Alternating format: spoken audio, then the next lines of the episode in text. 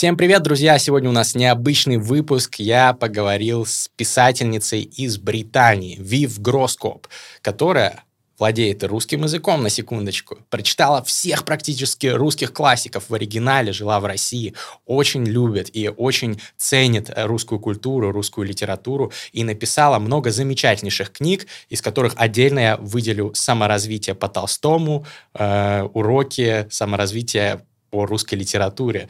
Мне ее уже рекомендовали некоторые гости передачи «Книжный чел». Я с удовольствием прочитал просто, ну, великолепнейшая книга. Всем очень советую, ссылки, как обычно, в описании. И я не мог не поговорить с Вив о ее взгляде на русскую классику, о том, как вообще различается на Западе и в России восприятие Толстого, Достоевского, других наших великих писателей. Отменят ли нашу культуру русскую или что будет с ней происходить дальше, сейчас и многие другие вопросы. Я записываю это интро уже после подкаста. Могу сказать, что беседа просто супер получилась. Обязательно досмотрите до конца.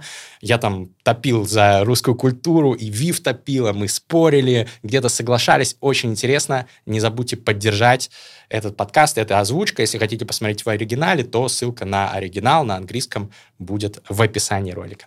Погнали, приятного просмотра.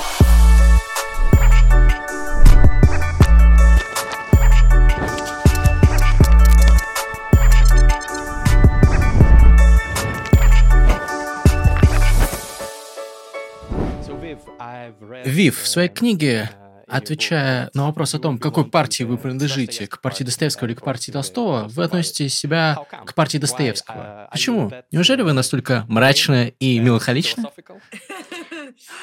Грег, большое спасибо за этот вопрос и за то, что пригласили меня. Я буду очень рада поговорить о своей работе. А насчет партии Толстого, партии Достоевского, не знаю, насколько эта концепция популярна среди русских или русскоязычных э, читателей. Да, популярна. Да, здорово. Этот вопрос мне впервые задал э, Борис Акунин, э, когда мы вместе работали в жюри книжной премии Пушкинского дома русского литературного клуба в Лондоне. И первое, что он мне сказал, даже до того, как поздороваться, это был вопрос. Вы в тусовке Достоевского или в тусовке Толстого? Кажется, я ответила, что я вообще люблю тусовки. Позовите меня, я приду на любую. Так что я скорее в тусовке тусовщиков, а не Толстого или Достоевского. Но на самом деле с тех пор я, вероятно, передумала. Сейчас я бы сказала, что я в тусовке Толстого. Но вообще это сложный вопрос. И любопытно, почему люди в принципе пытаются противопоставлять этих э, писателей. Очевидно, они совершенно разные. Может быть, когда люди спрашивают, в какой ты тусовке, Толстого или Достоевского, они на самом деле имеют в виду, ты оптимист или пессимист? Или, может быть, этот вопрос об отношении к религии, Потому что можно сказать, что у Достоевского отношение к религии более конвенциональное, догматическое, в то время как Толстой относится к сфере скорее философски. Для него это духовный вопрос. Так что это разделение, конечно, интересно, как и вопрос о том, кто из авторов тебе более симпатичен. А, но я не уверена, что смогла бы всерьез сделать этот выбор. И я даже не стала бы так их разделять. Потому что для глубокого понимания русской литературы, русской культуры, для понимания XIX века, истории XIX века, я бы не стала разделять эти двух авторов, потому что тебе нужно читать каждого из них для этого понимания. И, конечно, оба они важны для понимания мировой литературы, для понимания романа как такового. Нужны оба, однозначно. Так что я выбираю тусовку, где я Пью самогон и с Толстым, и с Достоевским. Вот так. Это прекрасный ответ. Я тоже скорее не определился, флуктуирую между двумя тусовками, тоже пью что-то то с одними, то с другими. Знаете, очень интересно, после прочтения ваших книг, особенно после книги «Саморазвитие по Толстому», очень интересен ваш взгляд как э, иностранки.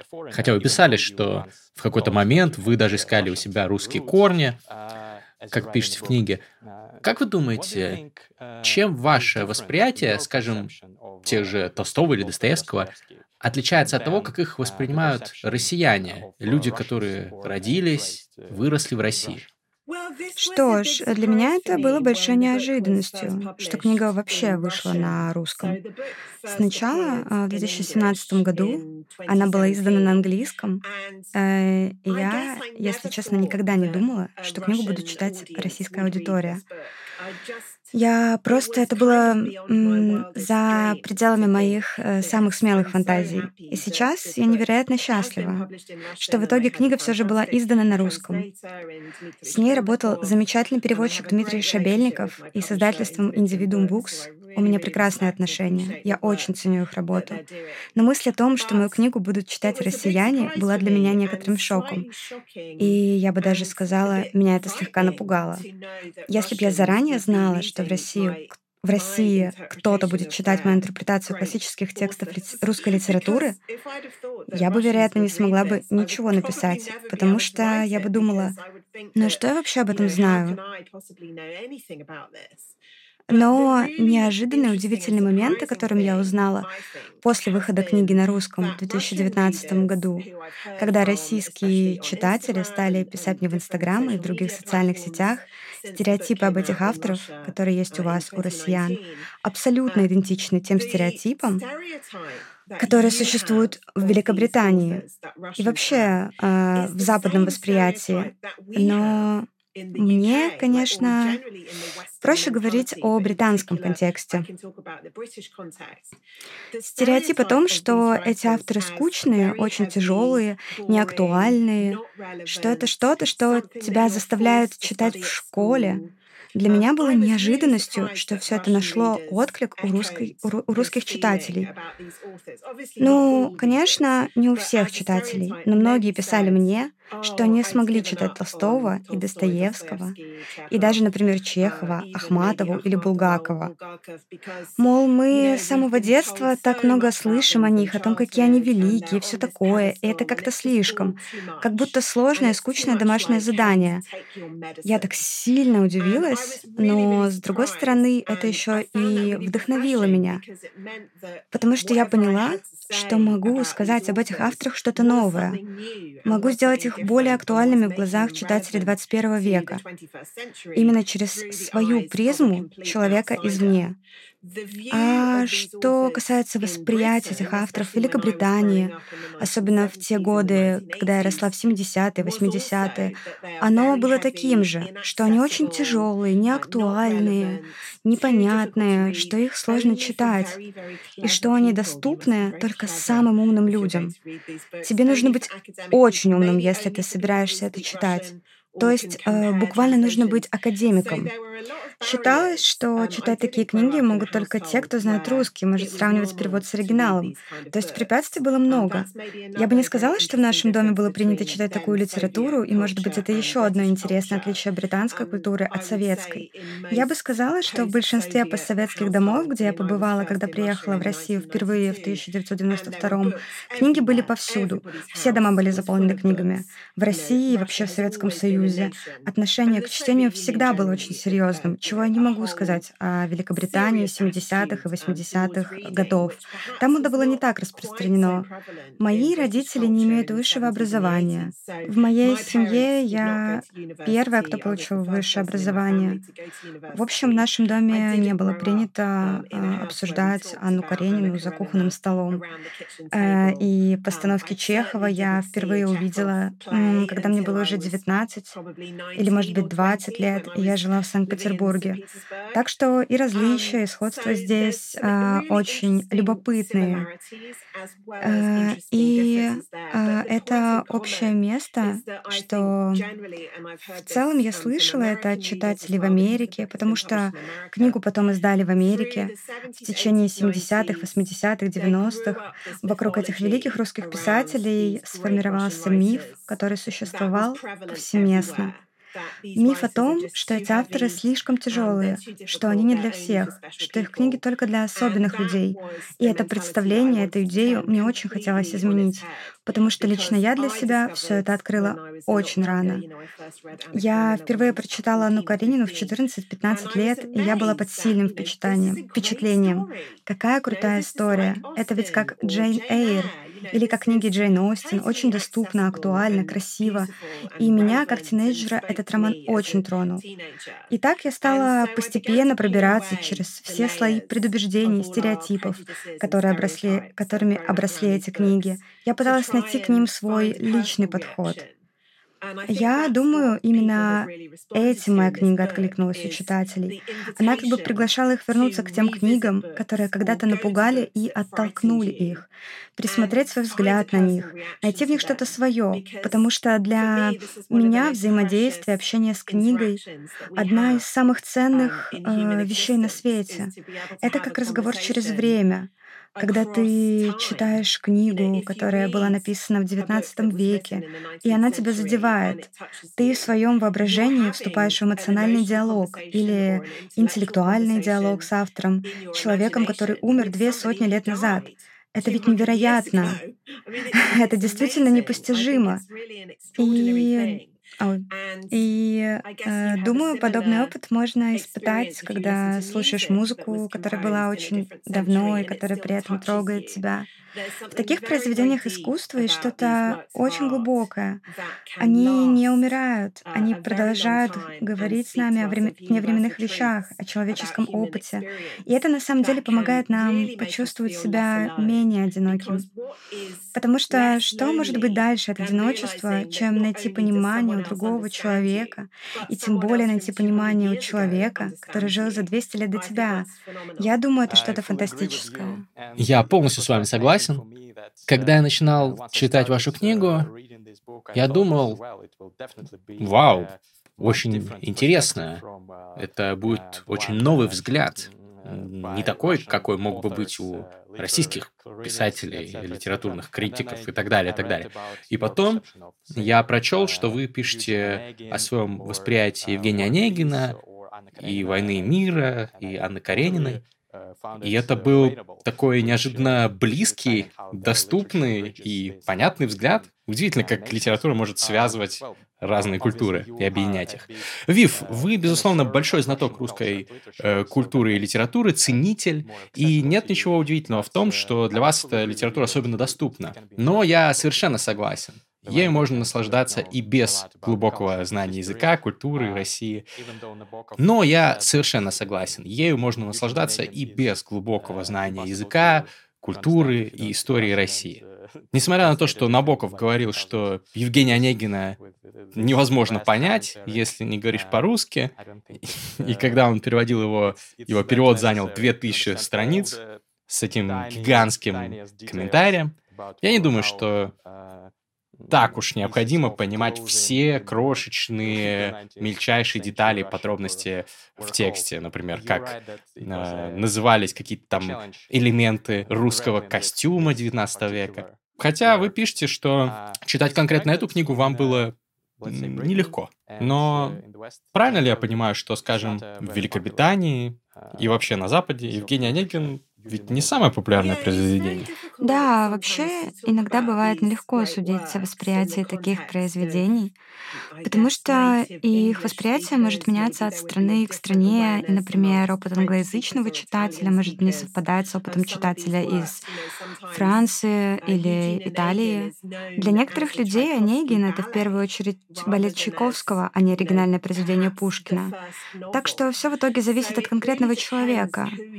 А очевидно, в академических кругах или среди тех, кто изучает русский язык, Евгений Онегин а, — это, конечно же, важнейшее произведение. Но если вы остановите на улице случайного человека и спросите, что такое Евгений Онегин, он, скорее всего, не сможет ответить, что это. А если покажете обложку книги, он, скорее всего, и прочитать название правильно не сможет. То есть здесь эта книга все же не популярна. Это действительно очень интересно, такие пробелы. Я уверена, что они существуют, например, между английской литературой, американской литературой, их восприятием за рубежом, в переводе. Меня всегда это поражало, когда я впервые приехала в Россию в начале 90-х, и все хотели обсудить со мной Шерлока Холмса или книги Джека Лондона. А для меня, ну, это были книги, которые мне не пришло в голову бы с кем-то обсуждать. То есть, э, разумеется, я знала, что такие книги существуют, но для меня они никогда не были чем-то настолько важным, как для постсоветских читателей. И Пушкин — это очень интересный пример такого культурного пробела, потому что, ну, Пушкин — это ведь Шекспир, то есть есть Пушкин и Шекспир. Это авторы одного уровня, их вклад в мировую литературу сопоставим, как и в литературу на их родных языках как их вклад в культуру их стран. Но не знаю, может, в случае с Пушкиным дело в тайминге, в том коммерческом смысле. Толстому и Достоевскому в этом смысле повезло. Публикация их романов пришлась на расцвет жанра примерно в то же время Виктор Гюго издает «Отверженных». Тут же э, Флабер пишет «Мадам Бавари». И у читателей тогда уже было представление о том, что такое роман, как его читать, как к нему относиться, какое место роман может занимать в твоей жизни. С Пушкиным такого не произошло. И его, вероятно, можно назвать э, жертвой тайминга, не знаю. Если бы, если бы он писал позднее, он, скорее всего, был бы более известен для широкой международной аудитории, не только в академической среде, но в академической среде на Западе его, безусловно, ценят так же, как а, в России. Хорошо, спасибо. Это замечательные слова. Спасибо вам за них. Редко услышишь э, сравнение Пушкина с Шекспиром, и особенно весомо это звучит из уст англоязычного человека. Но я согласен. Ну, ну я действительно люблю русскую культуру, так что мне можно так говорить. Спасибо. Спасибо за это. Я бы хотел вернуться к Толстому и Достоевскому и поговорить о вашем восприятии этих двух великих писателей. Почему, как по-вашему, именно они? Я думаю, их можно назвать двумя самыми известными русскими литераторами всех времен, и вот уже много десятилетий они сохраняют этот статус, и кажется, до сих пор у них нет конкурентов. Почему, как вы думаете, именно они? Почему не Тургенев, например? Почему не Бунин, например? Почему именно эти двое? Эти два джентльмена, учитывая, что у них обоих довольно э, своеобразное мировоззрение и жизненный путь. Почему они? Я думаю, что ответ здесь довольно прост.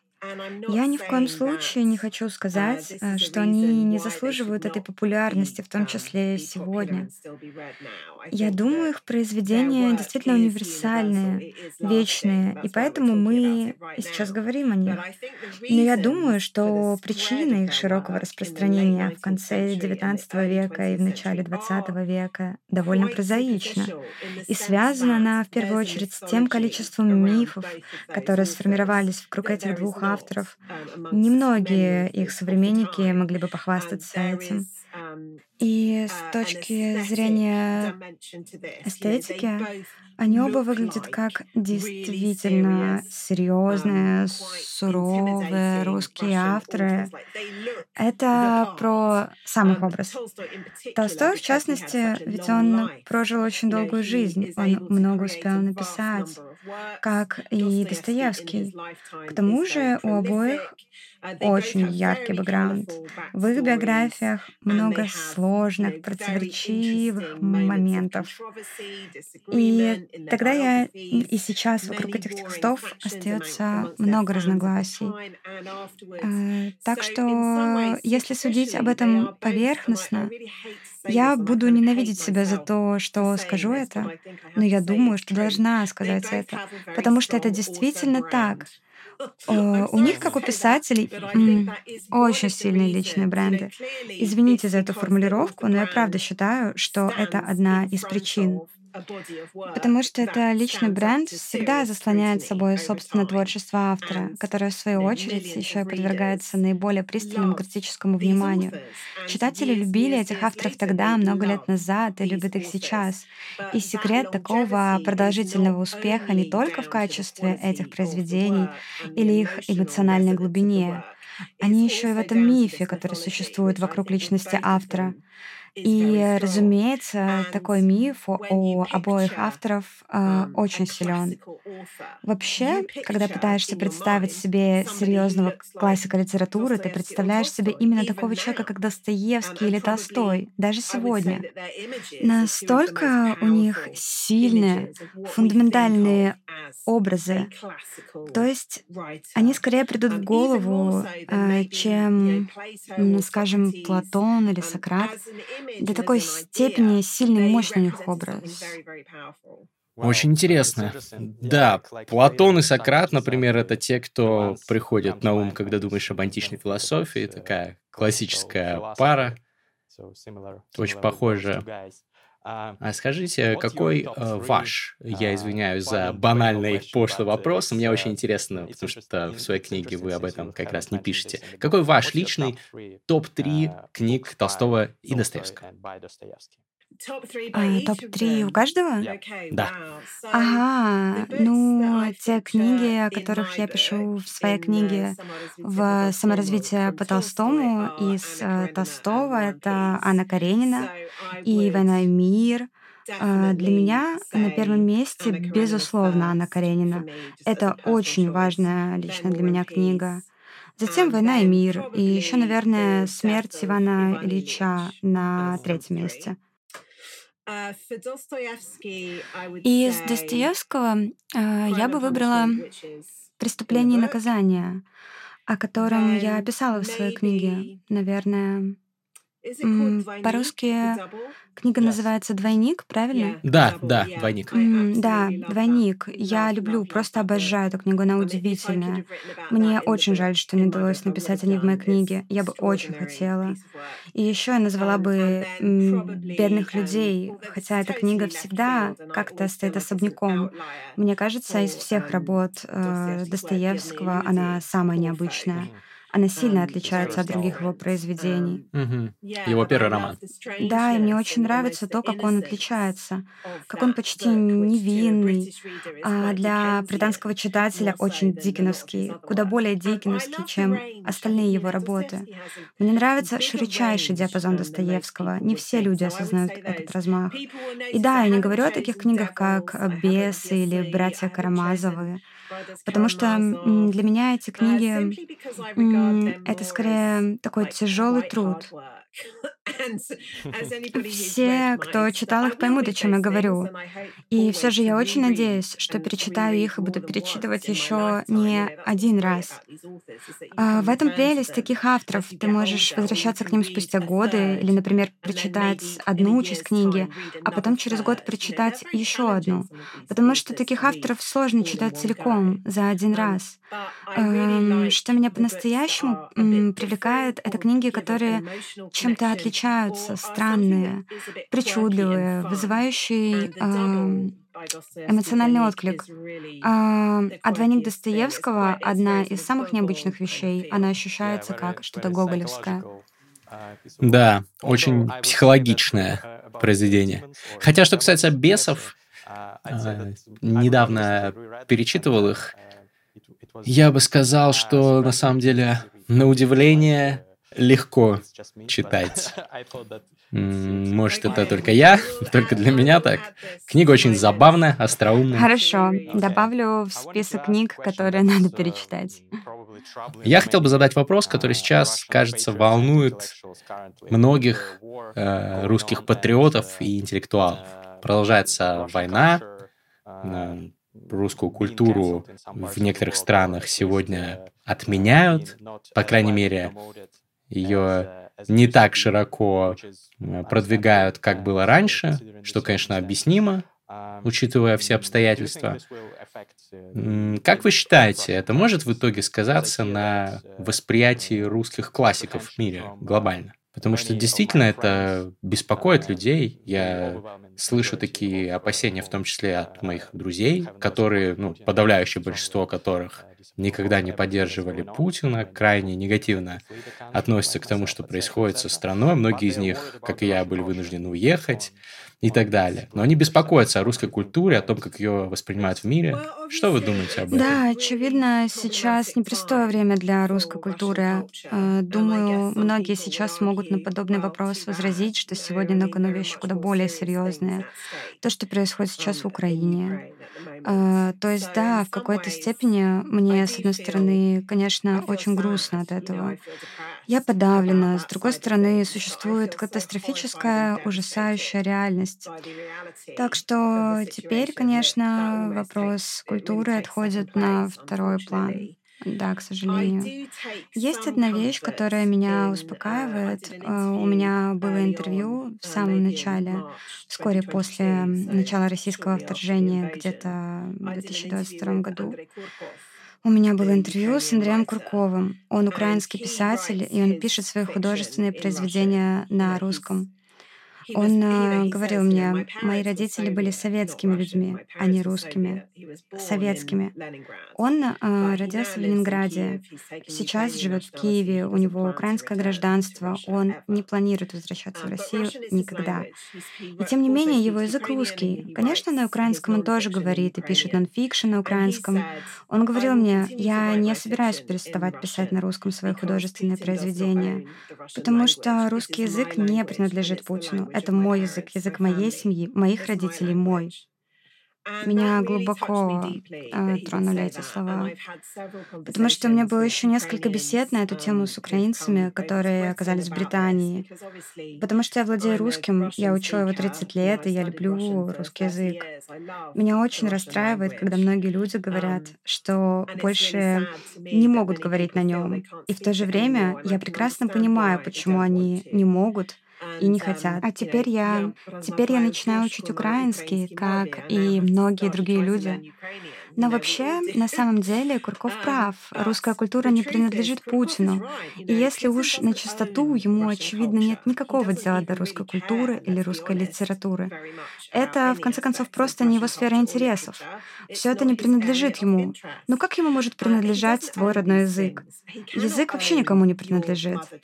А, и сейчас нам очень важно держаться за все проявления, все аспекты культуры, держаться за ту истину, которую несет в себе литература, об этом красиво высказался um, Михаил Шишкин. Uh, Он сказал, что нужно уметь четко проводить границы, что нельзя терять надежду, а найти надежду в первую очередь можно в искусстве, э, в писательстве и в литературе. И все это доступно только через язык. И если твой язык русский, то я очень надеюсь, что современные писатели продолжат творить на этом языке. Что же касается отмены русской культуры, это ведь в том числе вопрос рынка и вопрос уместности вкуса. Сейчас было бы признаком дурного вкуса, очень неуместным и очень непопулярным решением организовать мероприятие, которое продвигает русскую культуру или литературу. Но это не то же самое, что отмена. И подходить к таким вещам нужно с осторожностью.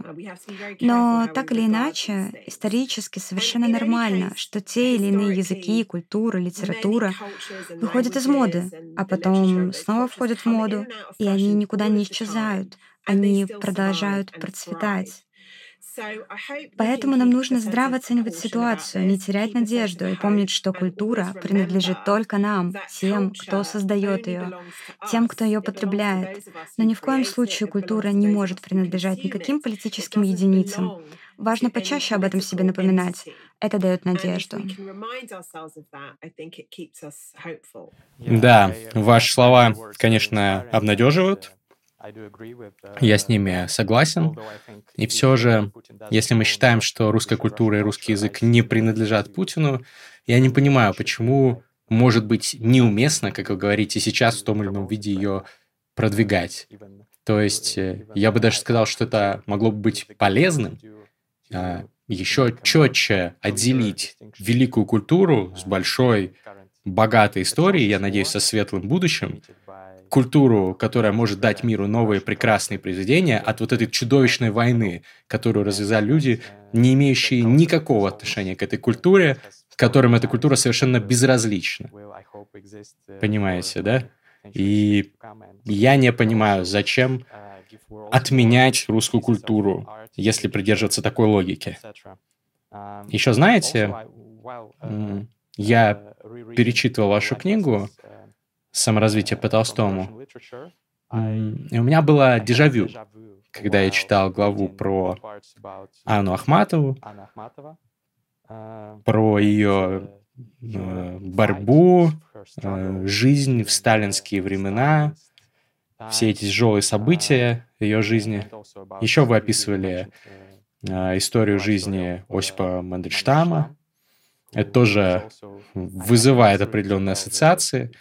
Конечно, в современной России ситуация все же не настолько ужасная, как в сталинские времена. Деятели искусства находятся в меньшей опасности. Уровень жестокости, ну, по крайней мере, пока еще не такой жестокий, хотя это, конечно, не, не сильное утешение. Какие вы замечаете параллели, если говорить об э, авторах, о поэтах, которые сейчас остаются в России и продолжают там творить, писать?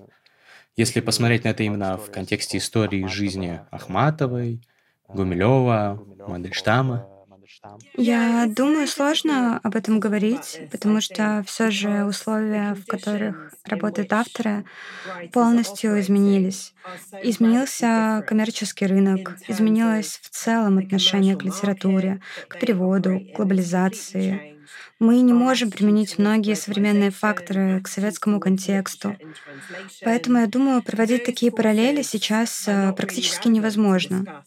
Что кажется мне по-настоящему интересным, это то, что называется русской диссидентской культурой. Может быть, это не самый актуальный термин, э, диссидентское движение, э, потому что то явление, о котором вы говорите, это именно диссидентство. И оно, безусловно, заслуживает обсуждения и сохранения, э, особенно сейчас. Пример такой культуры сейчас может быть, скажем, Шишкин и другие современные авторы, которые работают сейчас за границей и публикуются в переводе. И я знаю людей в Великобритании, которые устраивают кампании в поддержку таких авторов и за их сохранение их рабочих контрактов. Потому что это пис... Потому что эти писатели не имеют отношения к тому, что происходит в России, и они заслуживают возможность работать. Я думаю, что, возможно, если ситуация не изменится, диссидентское наследие станет более видимым и актуальным. На первый взгляд это очень хорошо. При более глубоком рассмотрении появляется вопрос, попытается ли это диссидентское движение делать что-то для свержения режима. И это уже совсем другой разговор. Потому что, когда думаешь о советских авторах, которых можно было бы отнести к диссидентам, о тех, кто уехал, а ведь Ахматова не уехала из Советского Союза, она продолжала сопротивление внутри страны. Но если говорить о тех, кто уехал, взять, к примеру, Солженицына, хотя он, конечно, очень неоднозначная фигура, те, кто уехал, они получили возможность говорить открыто, открыто выражать свое неодобрение, свое отвращение к режиму. Но можем ли мы сказать, что их выступления на что-то э, реально повлияли в долгосрочной перспективе? Скорее нет. Но внимание людей сейчас сфокусировано именно на том, чтобы могло повлиять на ситуацию, изменить что-то. Может быть, сейчас у диссидентских писателей есть возможность э, солидаризироваться стать э, больше силой. Или, возможно, им просто хочется продолжать делать свое дело и быть как бы вне политики. Вот в этом параллель. Если ты писатель, и ты пишешь по-русски, у тебя сейчас нет этого выбора. Ты не можешь выбирать, быть тебе вне политики или включаться в политику. Э, выбирать — это роскошь. А, доступная западным писателям. А многим авторам на Западе не приходится занимать какую бы то ни было политическую позицию ни разу за всю жизнь. Для русскоязычных писателей это сейчас очень сложно. Так же было и в советское время. Ты не мог просто заявить а, да мне все равно, кто у власти. Это невозможная блажь. И именно в этом я действительно вижу параллель. Эта часть прошлого, к сожалению, повторяется. И это такая ноша для писателей. Они, правда, могут быть аполитичными. Они могут не хотеть занимать какую бы то ни было позицию. Но у них нет выбора. Ну, я думаю, чтобы не иметь никакой позиции сегодня, надо быть э, бессердечным человеком. Ну, то есть, э, может быть, ты не обязан делать открытых каких-то политических призывов, заявлений. Ты можешь аккуратно подбирать нужные слова, непрямым образом говорить со своей аудиторией, но ты э, делаешь все, чтобы твоя аудитория, твой читатель тебя услышал и понял, во что ты веришь, что для тебя хорошо, что плохо. Еще вы упомянули, что Ахматова осталась в Советском Союзе, и, может быть, ну, сейчас в России многие говорят о том, что те, кто остался в стране, обладают как бы даже большим моральным весом, моральным авторитетом, потому что они действительно очень многим рискуют. Например, если они высказываются против войны открыто. И я думаю, сейчас важно не забывать об этих людях, об этих э, писателях, потому что в западных медиа и вообще в западных странах в инфополе я сейчас вижу большую поддержку э, русских писателей, диссидентских писателей, которые уехали из России и которые печатаются за границей. Я не считаю, что это что-то плохое. Я сам уехал из России, потому что понимал, что риски слишком велики лично для меня, и что для меня важнее возможность продолжать работать э, и не думать э, о рисках, чем э, мнение людей, которым что-то там не понравилось, что я уехал. Но я не могу сказать, что существует единственно правильное решение остаться или уехать. Может быть, среди тех, кто решил остаться, найдутся новые современные Ахматовы и Пастернаки новой России. Так что же вы об этом думаете?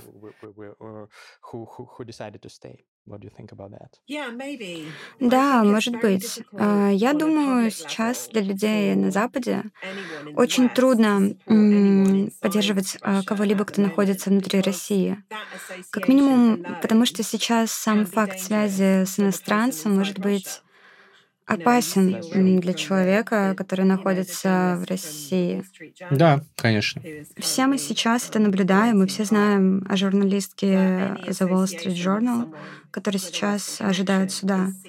Любая ассоциация с Западом может стать поводом для обвинения в предательстве. Предатель — это слово мы не слышали с 30-х. Вы спрашивали о параллелях, вот еще одна прямая параллель — слово «предатель». И эта идея Запад плохо, э, Россия хорошо. Э, если у тебя есть контакты с Западом, ты плохой, ты предатель. И это очень мощная идея. И я думаю, эта идея... Я согласна с вами в этом. Не все могут сделать выбор. Не все могут уехать.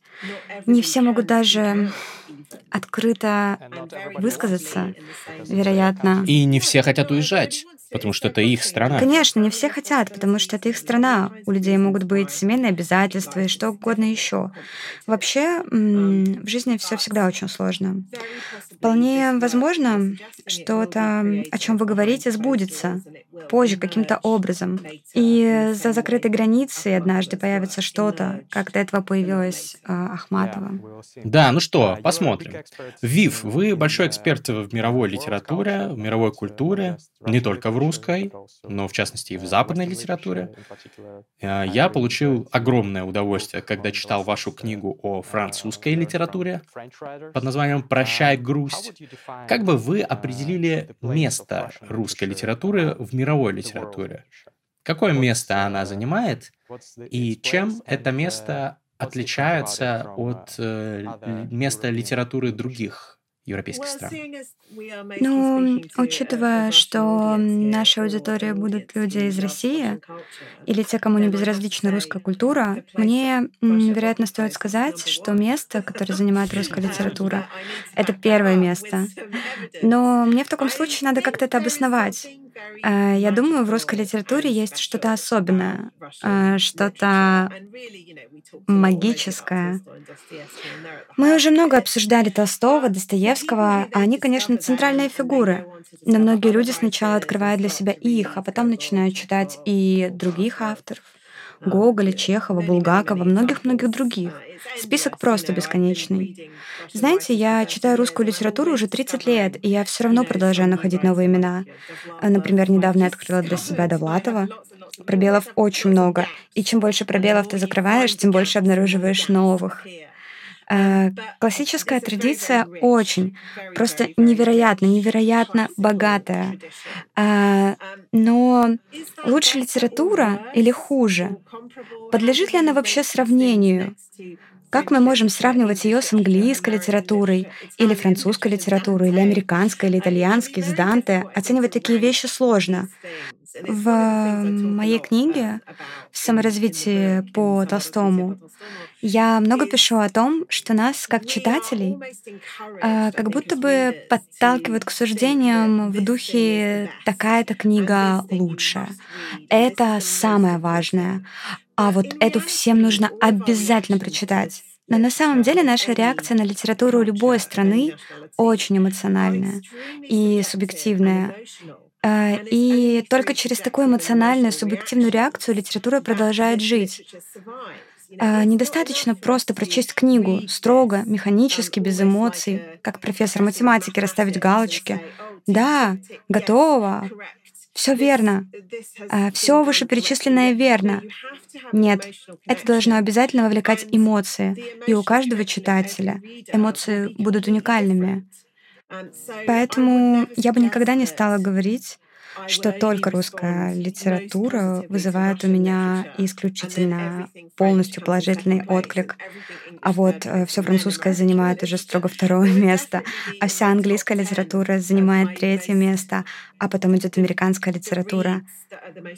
Нет, безусловно, все вышеперечисленные вошли бы в мой топ-10 самых ценных э, для меня вещей в литературе. Но там были бы самые разные вещи. Что-то очень популярное, а, что-то из классики, а, что-то совершенно неизвестное. Так что я думаю, что самое важное — продолжать читать то, что ты любишь, и, конечно, ориентироваться на классическое произведение, на канон, на то, что принято называть литературными канонами, особенно в академическом плане. То есть такие произведения, которые должен каждый прочитать. Хотя, мне кажется, эта идея сама по себе сейчас ставится под сомнение. В том числе потому, что в 20 веке, в начале 21-го мы стали открывать авторов, которые в свое время не были замечены, которые не имели возможности издаваться.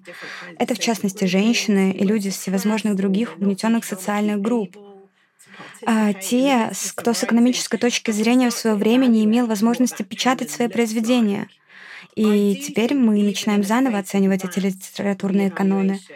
И я думаю, что даже несмотря на эту переоценку, русские авторы прочно держат свои позиции. Те же Толстой и Достоевский, как отцы-основатели современного романа. А, сколько бы мы ни переоценивали литературный канон, Сколько бы мы ни говорили о маргинализованных авторах, о новых именах, хоть это и важный процесс, но сколько бы мы этим ни занимались, русская литература все равно всегда будет на вершине. Если не знаю, если кто-то подойдет ко мне и спросит, а как же Пруст, как же Шекспир, Остин, Набоков, Набоков, который, кстати, воспринимается скорее как американский писатель, чем русский. Если меня спросят, то я, конечно, скажу, что эти писатели — боги, но я думаю, я бы сказала, в математическом уравнении, описывающем мировую литературу, русская литература всегда занимала и будет занимать э, особое место. Скажем так. Вау. Это был очень э, основательный ответ, особенно про математическое уравнение. А почему вы считаете Набокова скорее американским писателем? Расскажите. Э, это, это очень сложный вопрос. И мне пришлось в нем покопаться, э, когда я писала свою книгу. Потому что в ней изначально была глава о Набокове, о Лолите. И еще в ней была глава о Ратушкинской. А, а обе главы я в итоге убрала из финального варианта. Главу о Набокове было практически невозможно писать, потому что, потому что Набоков — это такая отдельная вселенная. Он как будто бы инопланетянин, такой экстраординарный гений. Его удивительный интеллект, его умение пользоваться языком. Как вы сказали, только Набоков мог написать перевод э, Евгения Онегина, который в 20 раз длиннее оригинала, с миллионами примечаний и с примечаниями к примечаниям. Э, Набоков — это как, знаете, вот есть русская литература, есть американская литература, есть английская литература, французская литература, и есть Набоков. Я много думала об этом, когда писала эту главу, которая в итоге не вошла в книгу. Я писала о Лолите э, и, собственно, Лолиту. Ведь он написал именно по-английски, и только потом самостоятельно перевел ее на русский. И я действительно осознала, что его место, то есть э, то, как он воспринимается, то, как он читается, все это гораздо ближе к американской литературной традиции XX века, чем к русской традиции. Поэтому я думаю о нем скорее как о части американской школы, а не русской. Эм, может быть, э, это из-за веса Лолиты. Лолита — это такой большой, огромный феномен. Это то, за что Набокова лучше всего знают и за что его любят. И это, вероятно, сказалось на том, как я его воспринимаю. Но да, так или иначе, Набоков заслуживает своего особого отдела в библиотеке. А, это точно. А, у меня к нему довольно непростое отношение. Мне кажется, что его довольно тяжело читать. Мне кажется, у него очень мало эмоционального посыла к читателю.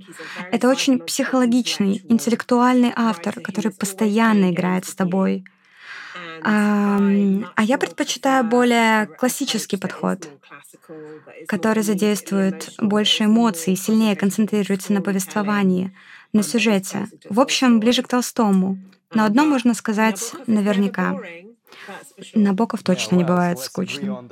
Да, что ж, давайте сойдемся на том, что он заслуживает своего отдела, потому что лично я считаю Набокова, пожалуй, вершиной русской литературы, хотя не только Лолита, но и многие другие его известные произведения были написаны на английском. Но я думаю, Набоков имеет право вообще превозмогать любые лингвистические и географические границы, использовать любой язык, на котором он способен так профессионально, так мастерски писать.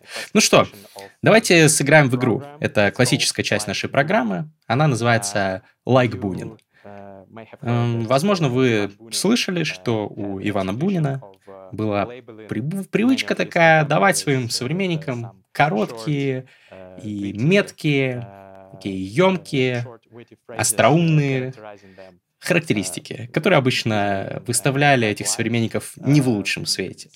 Например, такой-то писатель банален, э, тот глуп, графоман и так далее.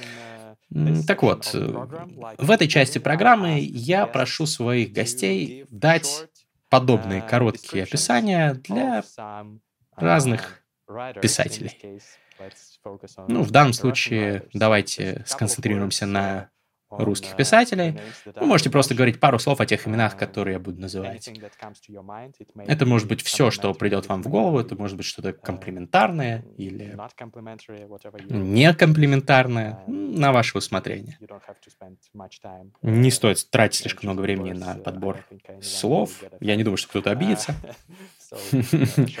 Ну что, вы готовы? Да, хорошо, я все поняла. Окей, давайте начнем с Пушкина. Романтичный, джентльмен, сложный. Отлично, очень хорошо. Тургенев. Тургенев бредовый, но романтичный тоже. Романтичный, бредовый, бредовый, романтичный. Недопонятый, э, недооцененный. А почему вы думаете, что недопонят? Я думаю, Тургенев был м, очень э, сложным человеком. Насколько я могу судить по тому, что я читала о его биографии, он был полон внутренних противоречий. Он был настоящим искателем. Он постоянно к чему-то стремился. Он как будто бы все время находился где-то э, около своего счастья, но не в нем. И он всегда, он беспокойно жил, э, много путешествовал. Э, он происходил из богатой семьи, так что его финансовое положение было надежным. Поэтому он мог позволить себе такой типичный аристократический образ жизни XIX века. Ехать куда хочется, э, грантур. И, конечно, у него была очень сложная любовная история, постоянное увлечение разными женщинами. Я бы назвала его, знаете, королем безответной любви. Эм, что касается его непонятности, я думаю, сами его произведения вообще-то очень красивые и простые. Там нет этих бурных сложностей. Э, я имею в виду, например, «Месяц в деревне». Это отличное изображение очень тонких отношений между людьми. Оно очень остроумное и в то же время очень простое. Э, но я думаю, как и в случае со многими писателями, некоторые факты из его биографии как бы отравляют восприятие э, читателям его творчества. Э, может быть, это особенно касается тех, кто читает его в переводе, а не русскоязычных читателей. Но в любом случае биография писателя сказывается на восприятие его произведений.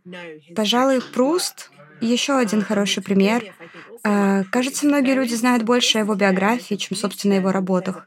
Вот и с Тургеневым, так же, как с Прустом. В его произведениях много простоты, много красоты, много поэзии. Но я не понимаю, но их не понимают и недооценивают. Хотя жизнь писателя — это не то же, что жизнь внутри его книг, ну или пьес. Хорошо. Спасибо за объяснение. Э, я вижу, что вы не согласны.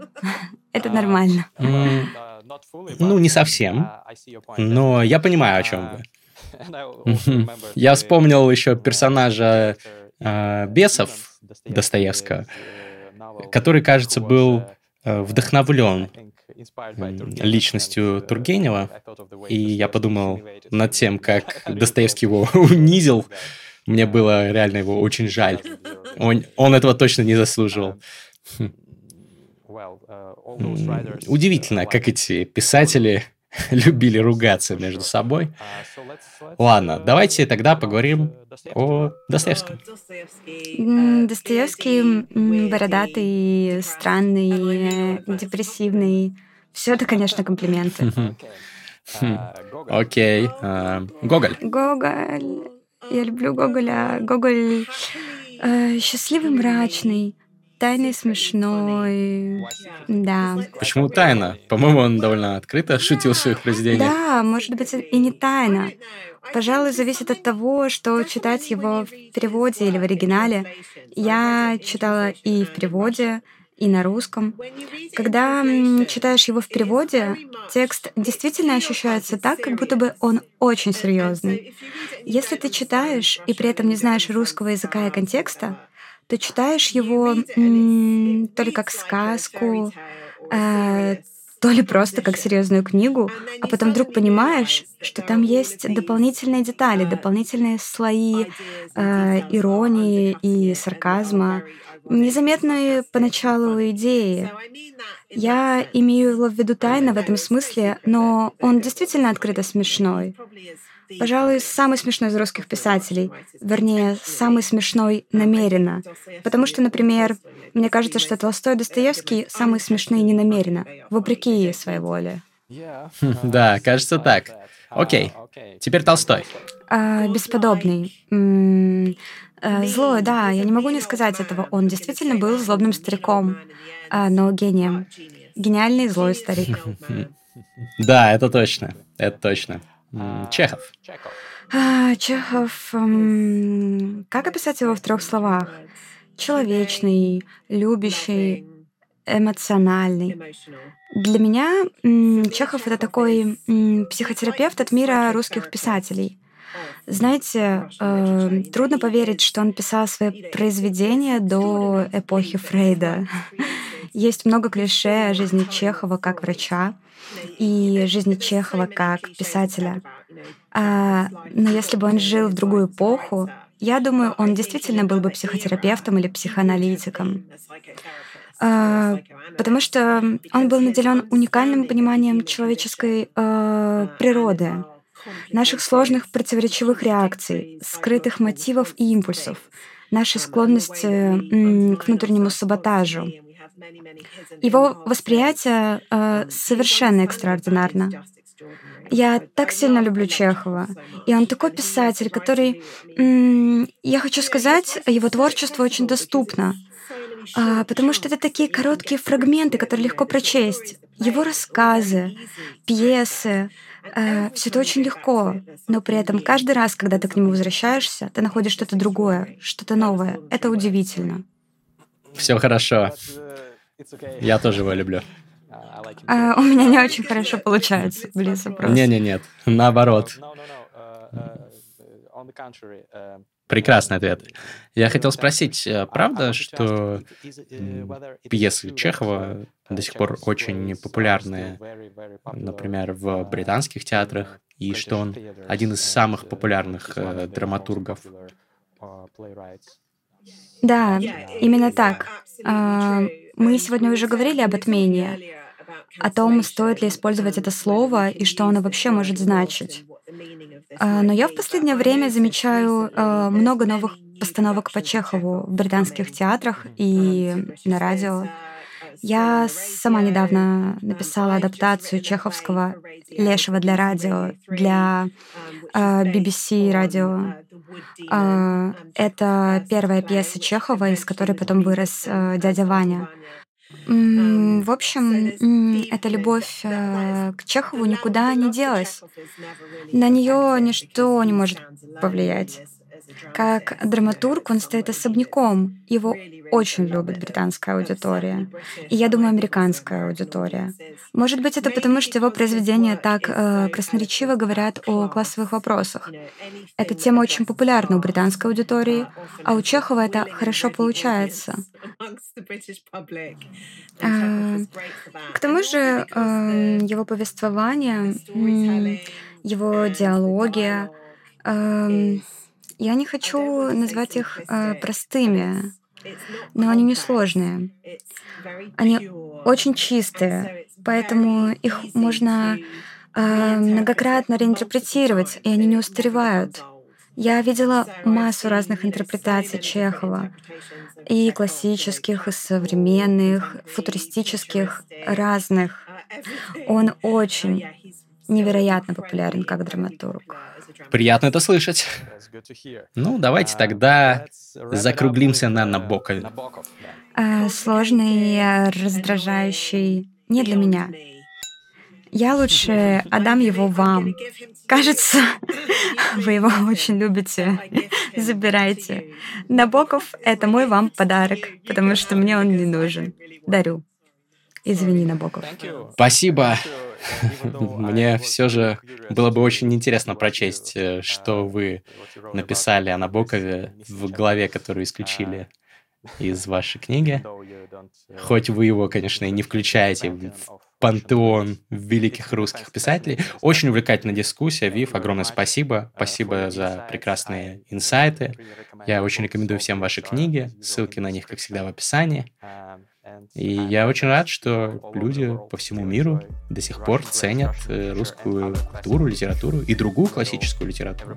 Несмотря на разговоры о TikTok-эре, синдроме дефицита внимания, проблемах с концентрацией, я уверен, что все эти проблемы э, сильно преувеличены. Ведь можно спокойно свайпать тиктоки по утрам, скроллить и читать Толстого по вечерам. Мне нравится это. Спасибо за просмотр. Не забудьте подписаться. Нажмите колокольчик, чтобы не пропустить новые видео, новые эпизоды подкаста. Поддержите нас комментариями. Спасибо большое, Вив. Всем спасибо. Спасибо.